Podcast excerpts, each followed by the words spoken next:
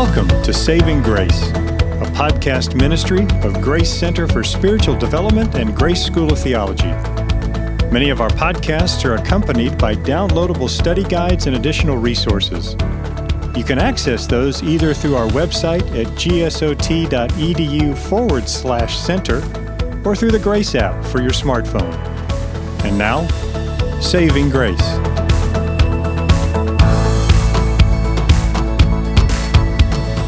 Hello and welcome. I'm Carmen Pate, your host for this podcast. Imagine being raised a Muslim in the birthplace of Islam, Saudi Arabia. Imagine being a strong defender of the faith with a fascination for jihad. What would it take for God to get your attention and draw you to Jesus Christ? Well, our fascinating guest today will share that story about his life. We're so pleased to have with us Al Fadi, a former Wahhabi Muslim who is the founder of Sira International Center for Islamic Research and Awareness. Al is on a mission to introduce Muslims to the gospel of Jesus Christ and to equip believers with effective outreach tools to join him in his mission. Since the inception of Sira in 2002, Al Fadi has had the privilege of training thousands of Christians in churches, parachurch organizations, and various Christian colleges and seminaries. Our guest holds an MS in engineering from Arizona State University, an MDiv in biblical communication from Phoenix Seminary. He is a PhD candidate at Melbourne School of Theology in the field of early Islam. Well, Al, we welcome you back to Saving Grace. Thank you so much for this opportunity for me to share and to interact with you and your audience. Well, we've so looked forward to it. You know, Al, we're just wondering, for those who knew you growing up in Saudi Arabia, in a town near Mecca, a holy site for Islamic prayer and ritual, how would they have described your Islamic faith? Well, certainly they would have described my own affiliation with the faith as being very devout. Obviously, not every single Muslim, as is the case with any religion, not every follower of a faith will be very devout. Some, you know, that we label as nominal or cultural. Yes. And that was the case with Islam, of course, and even the case with Muslims in Saudi. But what makes it unique is that even the nominal Muslim in Saudi knows so much about Islam simply because Islam is taught in Saudi at very young age in school, and also in every corner, wherever you go, there is a mosque, and everybody you interact with has knowledge of the faith. So with that in mind, I was, of course, not only just your typical Muslim, but as I was growing up, I began to be more and more devoted to the faith itself. So that's how people would describe me. You know, you've said that you were fascinated by jihad and dying as a martyr. How were those things presented to a young man where that would become a fascination? Well, of course. I mean, the more you learn about Islam, part of that not only is theological, there is also the historical part of Islam. And part of the history of Islam, especially at the days of the Messenger of Islam, is that Islam expanded and it grew in a variety of ways. One of it is those holy wars, the way it was presented at least, holy wars against those who rejected the faith. They were invited to accept Islam. They turned it down, and supposedly they antagonized also the Islamic community, and they were commanded, the Islamic community at least, by a divine order, multiple passages, if you wish, in the Quran, to fight for the faith, to spread the faith. And there were rewards. If you end up living through the experience and winning the battle, you have, of course, spoils and other things to enjoy. But what would happen if you die? If you die, you become a martyr. And that's where the fascination began to develop in my mind because of the rewards a martyr will receive, according to the teaching of the Quran or according to the teaching of the Prophet. It's unimaginable things, obviously, including mansions and including forgiveness of all of your sins, no judgment whatsoever, and being at the highest level of heaven, paradise, a lot of maids and a lot of wives, and the list can go on and on and on. So, you know, for a young person, that would have been really the ideal, situation, you know, for what paradise might look like. Wow, that is so interesting. Well, we know that you came to the West to complete your education. Would love to hear what were some of the presuppositions that you had about people in the West, particularly in America, regarding what they believed in their faith, etc.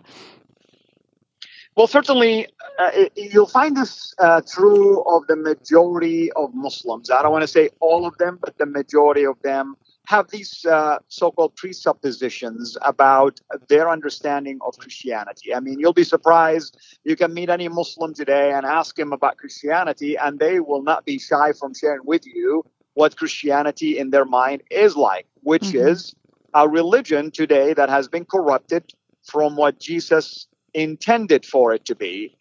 They will argue that Jesus was actually a Muslim prophet in every sense of the word, no different than Muhammad, for instance, in his message and his teaching, that the Bible is corrupt. And that's why, Christians elevated Jesus to become the Son of God and even calling him God, and disclaimed that he was crucified and that you are forgiven by the work of the cross, and the list can go on and on and on. So these are the presuppositions that I brought with me. Yes. And therefore, I was also expecting, sadly, I can say that Hollywood movies and Hollywood programs were my source of information about what Christianity would look like, simply because Muslims assume the West in general is Christian. They're born Christian. They inherit a religion called Christianity.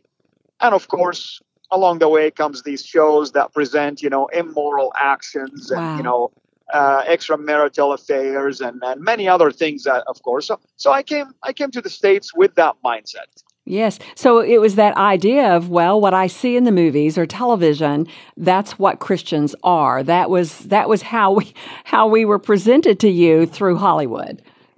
Exactly. Oh, wow. And certainly I wouldn't have been surprised if I encountered similar behavior, of course. Mm-hmm, of course. So when you came to America, in the back of your mind, were you hoping to convert people that you met to Islam, or you were just going to live your life and not let your faith be a front row factor? Well, certainly. As any Muslim, you really want to.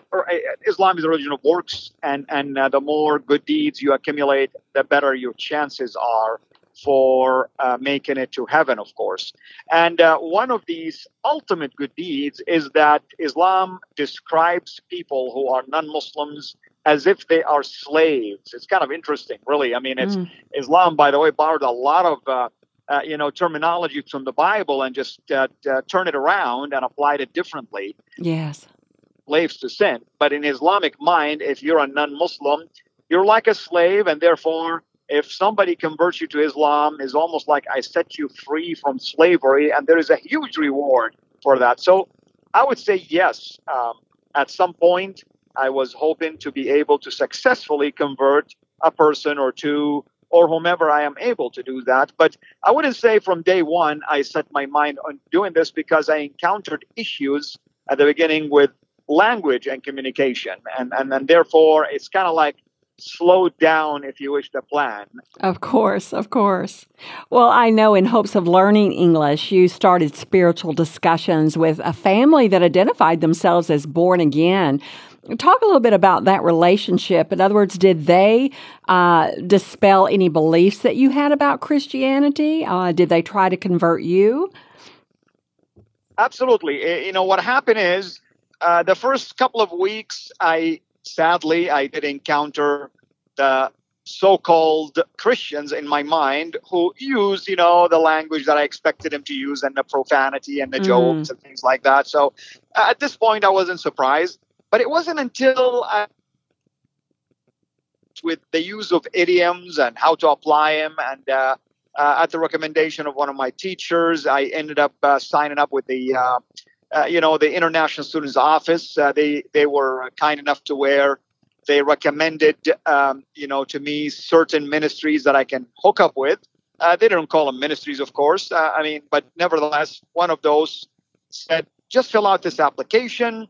We have volunteers usually that have also filled out their desires at what nationality or what ethnicity of type of students they like to interact with and build friendship with.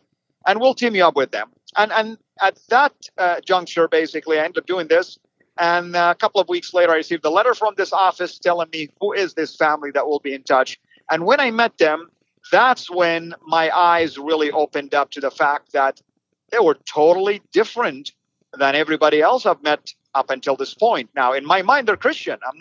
I'm not really surprised that if they told me they follow Christ. But what does that mean to me from my perspective? Right. I'm expecting you to be Christian, of course. Mm-hmm. But why are you different in a behavioral way, basically? Yes. In a good way. In a good way. Exactly. Right? Exactly.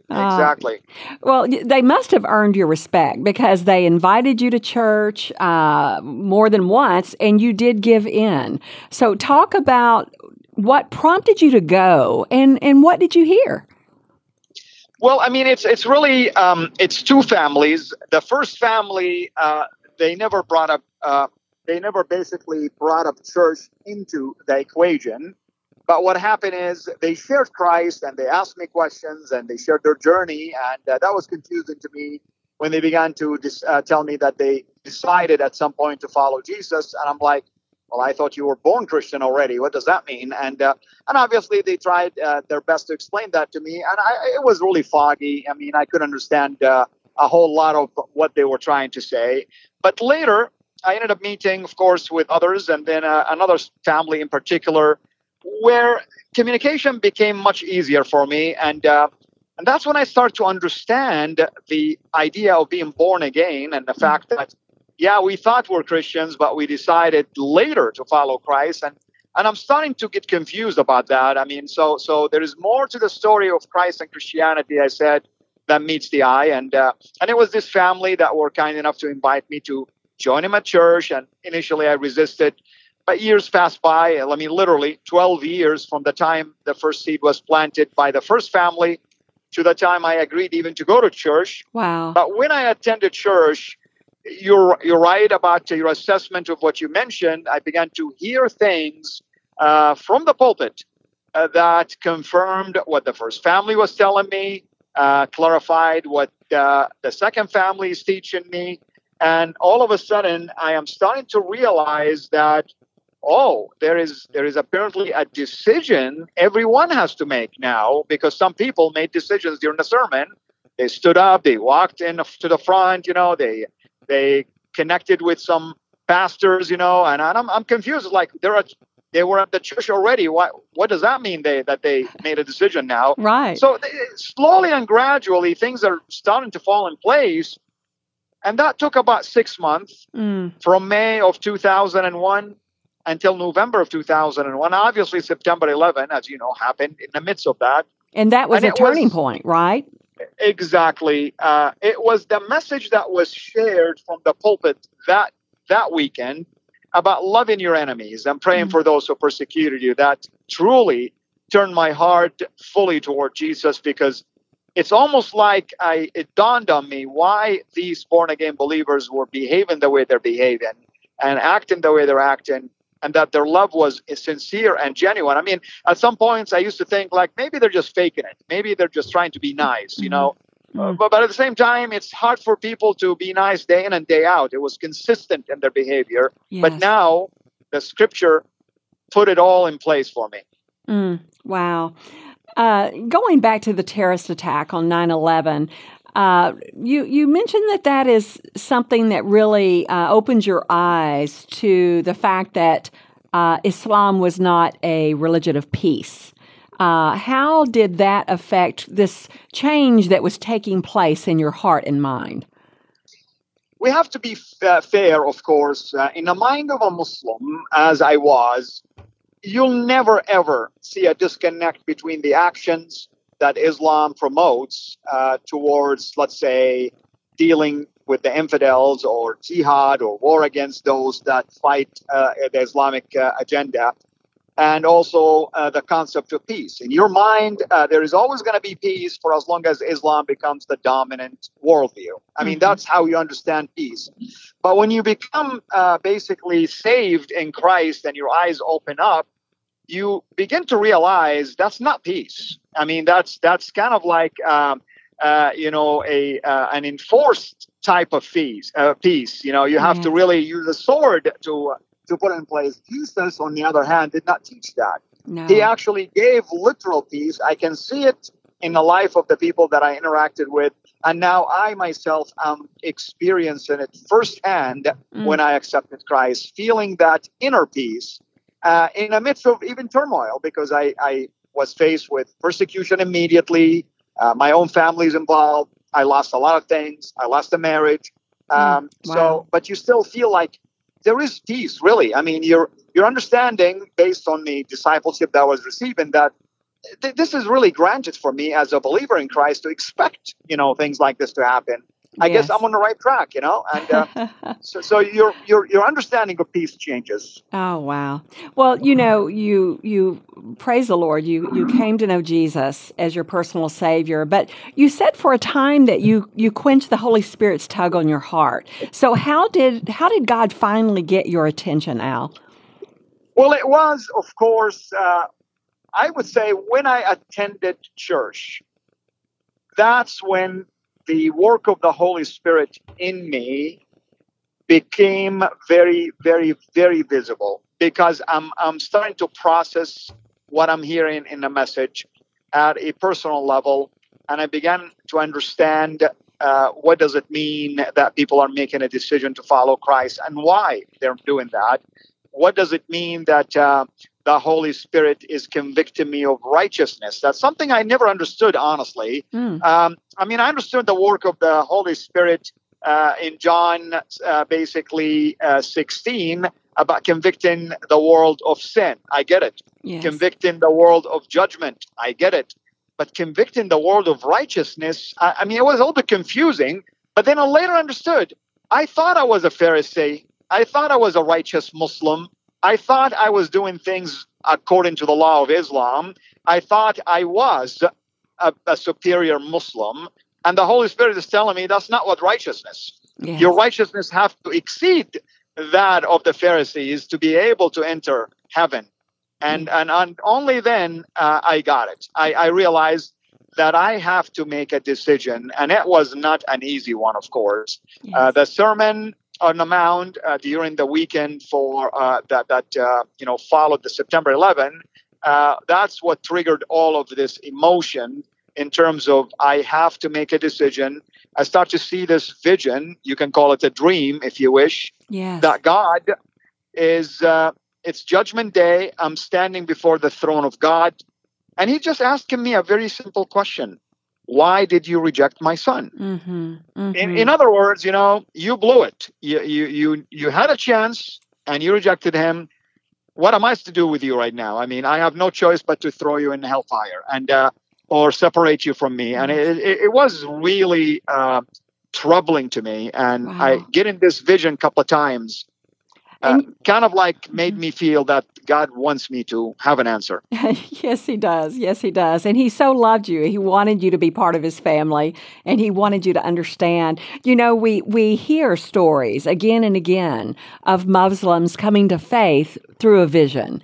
We don't necessarily hear that of other people, but certainly that of Muslims. And I just find that so fascinating, because God knows what it will take in each person's heart to help them to know that they need a Savior, and that Jesus Christ will be their righteousness when they trust in Him. So I so love you sharing that. To give our listeners hope. They may have Muslim friends or family whom they're praying for, and to know that God is working, even in visions and dreams, to get their attention. So I appreciate that part of your story, Al.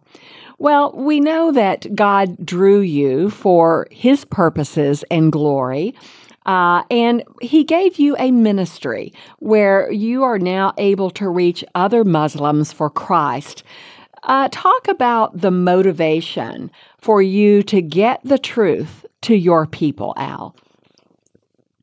Well, certainly, I mean, it's really a funny story, but I'll shorten it like within a minute or two. When I first accepted Christ, I was terrified of the idea that I need to reach Muslims now for Christ. And I'm like, no, Lord, this is not for me. I don't want to reach Muslims. I don't want to reach Saudis. I'll serve you in any other way. And the Lord is like, I don't think so. That's what I built you up for. That's where you come from, and that's where you will be ministering. So it's almost like I walked into the ministry to Muslims kicking and screaming, and that's typical, of course. And the Lord was patient with me. Slowly and gradually, I began to get discipleship. Slowly and gradually, I began to grow in my faith and my understanding of theology and doctrines. And that led me to go to seminary, of course. I ended up, as a result of that, developing this deeper appreciation for the Word of God. And I was teaching already at that time at churches, teaching seminars on understanding Islam and how to reach Muslims. Yes. And the reason why that's crucial is that I said to myself, I cannot reach every single Muslim in the world, but I can train others to reach them. And people have their own influence, sphere of influence, and some can reach one, some can reach hundreds based on whatever they are.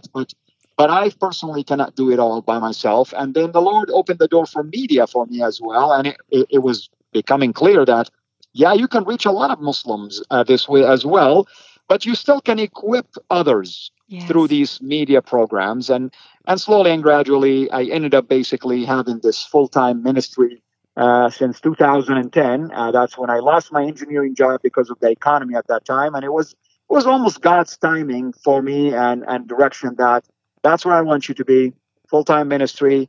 Don't worry, I'll take care of you.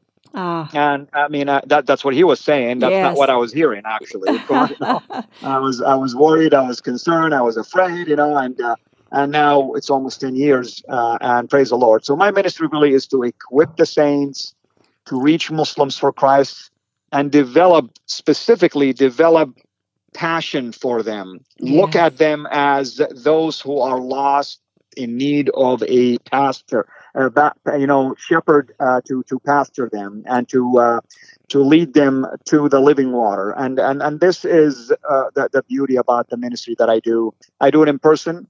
I do it in social media. Yes. I do it in satellite programming, and the list can go on and on and on. And you know, Al, I haven't shared with you off the line, but my husband and I attended one of your church workshops, and it was fascinating. And we have... use the tools, really, that you shared with us to share Christ with our Muslim friends, because we have many. And I just wanted to let you know how much your workshops meant to us. And I know that your online programs do the same thing. And I want to encourage our listeners to go to Sira, C-I-R-A, international.com, and learn more about your fascinating ministry. Well, it is a fascinating story of God's grace, His love, His power to orchestrate circumstances, to draw people to Himself. We'd love to have you back to talk about some of the differences between Islam and Christianity so that our listeners can really gain some information that will perhaps help them to reach a Muslim friend. So we'll look forward to having you back next time. Thank you, Al. I'll be honored. Thank you. Our guest today has been Al Fadi, a former Wahhabi Muslim who now loves Jesus and desires all of his people to know Christ as well. Well, no doubt this program has been enlightening to you today, and we hope that you'll want to join us the next time to learn even more. Be sure to download the Grace app to give you complete access to Saving Grace podcast, Grace Cafe, our event calendar, Bible study guides, and much more. You can get that link and also learn more about Grace School of Theology and Grace Center for Spiritual Development at gsot.edu.